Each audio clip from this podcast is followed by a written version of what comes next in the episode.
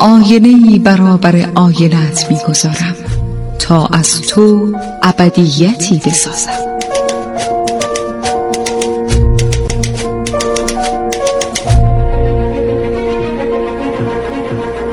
تالار آینه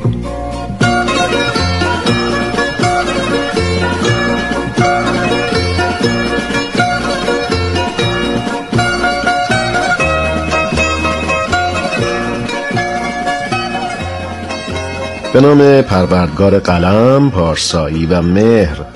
سلام به یکایی شما دوستان عزیزم شنونده های همراه و همیشگی تالار آینه. شما که کتاب های خوب می‌خونید و مطالعه آثار سودمند رو به عزیزانتون پیشنهاد می‌دید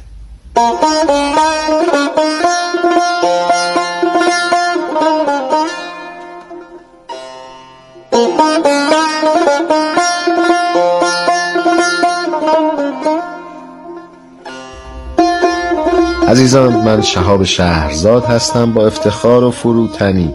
یک بار دیگه در پیشگاه شما با تالار آینه و معرفی یک کتاب خوندنی دیگه. این بار کتابی که به شما معرفی می‌کنم.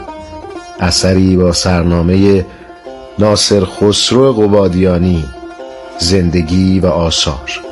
برگزیده مقالات دانشنامه زبان و ادب فارسی. به سرپرستی زندیاد اسماعیل سعادت.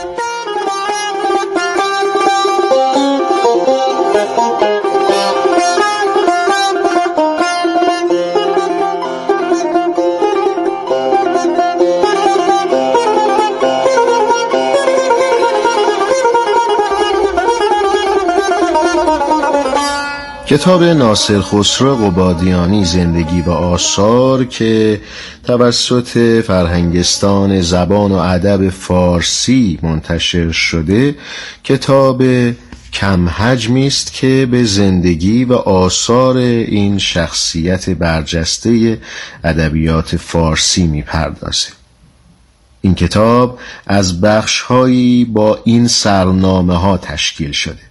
نگاهی اجمالی به این مجموعه ناصر خسرو و بعد آثار ناصر خسرو جامع الحکمتین خان الاخوان روشنایی نامه منصور و روشنایی نامه منظوم زاد المسافر سفرنامه گشایش و رهایش و وجه دین.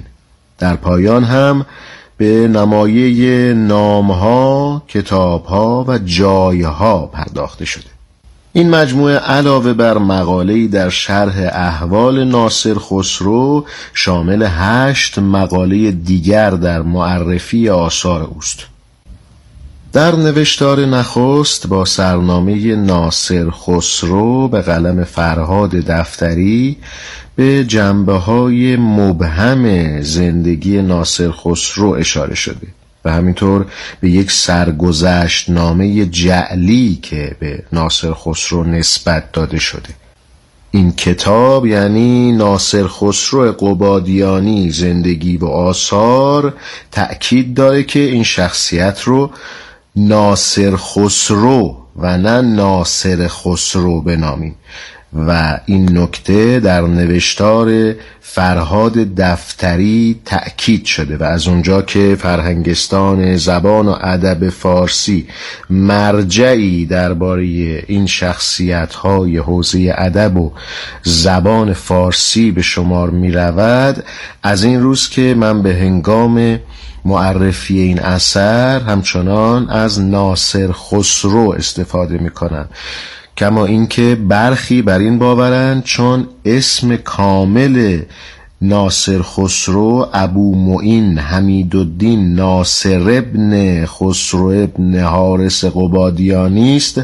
بنابراین میبایست با حساسیت او را ناصر خسرو و نه ناصر خسرو نامید. چیزی که در این کتاب برخلاف اون عمل شده. یعنی ما با شخصیتی به نام ناصر خسرو و معروف به ناصر خسرو روبرو هستیم. در واقع ناصر خسرو شهرت این شخصیت به شمار میاد. با این حال برخی از دانشمندان مثل آقای دکتر دینانی از او با عنوان ناصر خسرو یاد می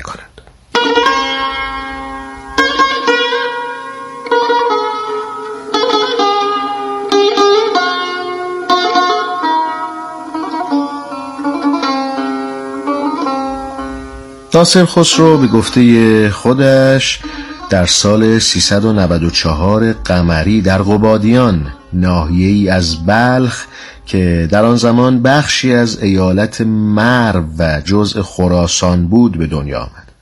به خانواده تعلق داشت که اعضای آن ملاک و از عاملان دولتی بودند و خودش نیز در جوانی به عنوان کاتب وارد دستگاه دیوانی غزنبیان شد و سپس عامل مالی در مرو شد. در دوران جوانی که از جزئیات آن اطلاعات چندانی در دست نیست روزگار را عمدتا به خوشگذرانی سپری می کرده است و به دربار غزنویان در بلخ پیش از آن که خراسان در سال 431 قمری جزء قلمرو سلجوقیان شود نیز رفت و آمد داشته است. ناصر خسرو در چهل و یک سالگی دچار تحول روحی عمیقی شد که مسیر بعدی زندگیش را به کلی تغییر داد. در نتیجه این تحول که ناصر خسرو خود از آن به عنوان یک خواب یاد می کند تمامی لذات جسمانی را ترد کرد و از شغل دیوانی خود در مرو استعفا داد. در آن زمان مرو تحت فرمان چغری بیگ سلجوقی برادر توغرل بود که ابوالفتح برادر ناصر خسرو نزد وزیران امیر سلجوقی خدمت می‌کرده و مدتها منصبی مهم در آن دستگاه داشته. ناصر خسرو عزم سفری طولانی کرد که ظاهرا هدف اون زیارت خانه خدا در مکه بود. اندک زمانی بعد همراه ابو سعید یکی از دو برادرش و همینطور خدمتکاری هندی سفر مشهور خودش رو آغاز کرد که در حدود هفت سال به طول انجام.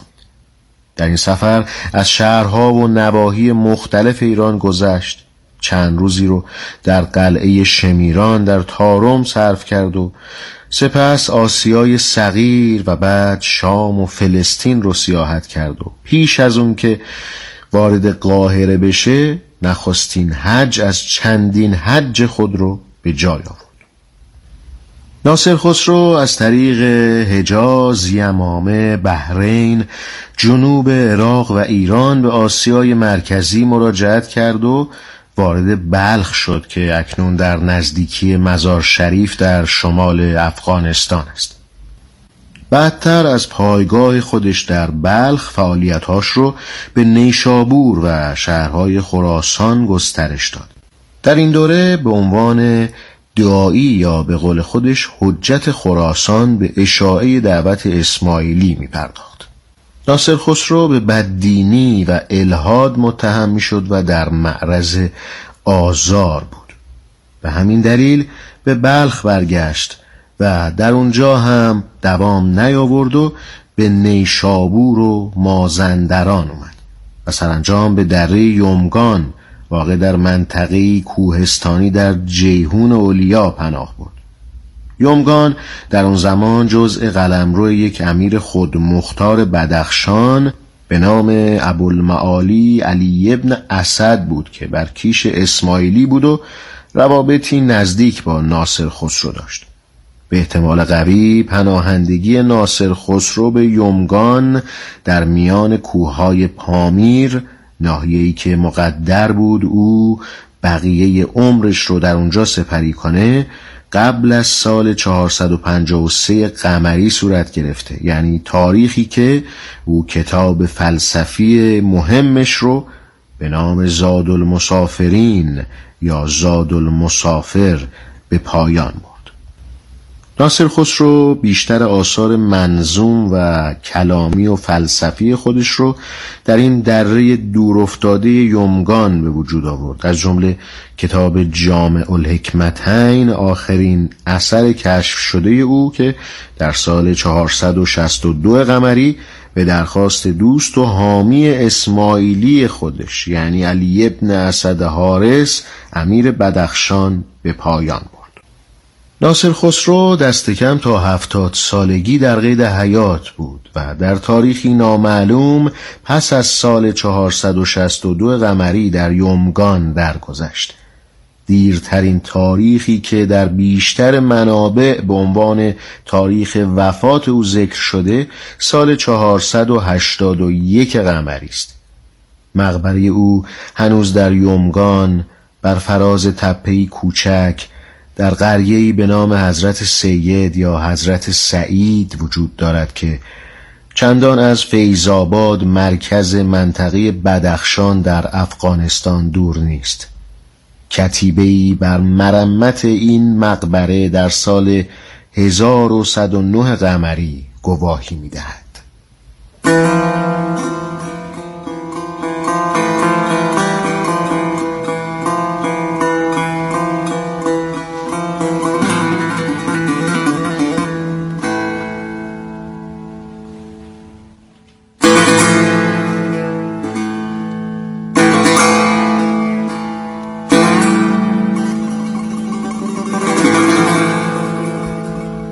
ناصر خسرو علاوه بر دیوان اشعارش صاحب تعلیفاتی متعدد بوده که همگی اکنون به چاپ رسیده است.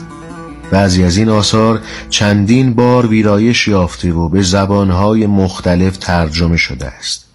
اشعار او عمدتا از نوع قصیده و شامل بیش از ده هزار بیت است. این قصاید درباره موضوعات مختلف کلامی و فلسفی و اخلاقی سروده شده و بعضا حاکی از شرح حال خود ناصر خسرو هم هست. دیوان اشعار ناصر خسرو پس از اولین چاپ سنگی اون در سال 1280 قمری در تبریز بارها به چاپ رسیده. بهترین متن انتقادی اون به کوشش سید نصرالله تقوی و بعد به کوشش مشتبا مینوی و مهدی محقق صورت گرفته. از آثار دیگر ناصر خسرو سفرنامه است که سیاحت ناصر خسرو رو طی یک دوره هفت ساله از قسمتهای مختلف آسیای مرکزی، ایران و مصر در برداره. این اثر نخستین بار به کوشش مستشرق فرانسوی شال شفر به چاپ رسید و بعد از چاپهای متعدد تصیح انتقادی اون به کوشش محمد دبیر سیاقی انجام گرفت. ناصر خسرو در آثارش از جمله در زاد المسافر انسان رو به مسافری تشبیه می‌کنه که باید بدون از کجا اومده و به کجا میره. و بعد از رسیدن به اونجا به چه چیز حاجت خواهد داشت؟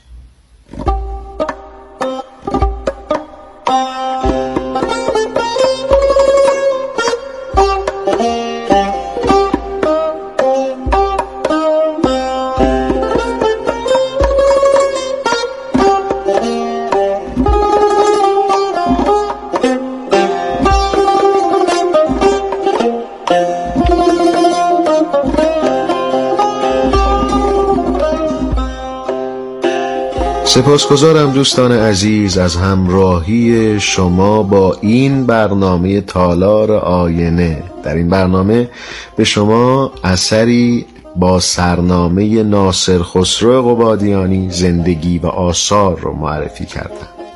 اثری که شامل برگزیده مقالات دانشنامه زبان و ادب فارسی به سرپرستی زندیاد اسماعیل سعادت. از توجه و همراهی شما سپاسگزارم و تا تالار آینه دیگر دیر بپایید و پاک بمانید. دست مهربان خدای بزرگ یاورتون.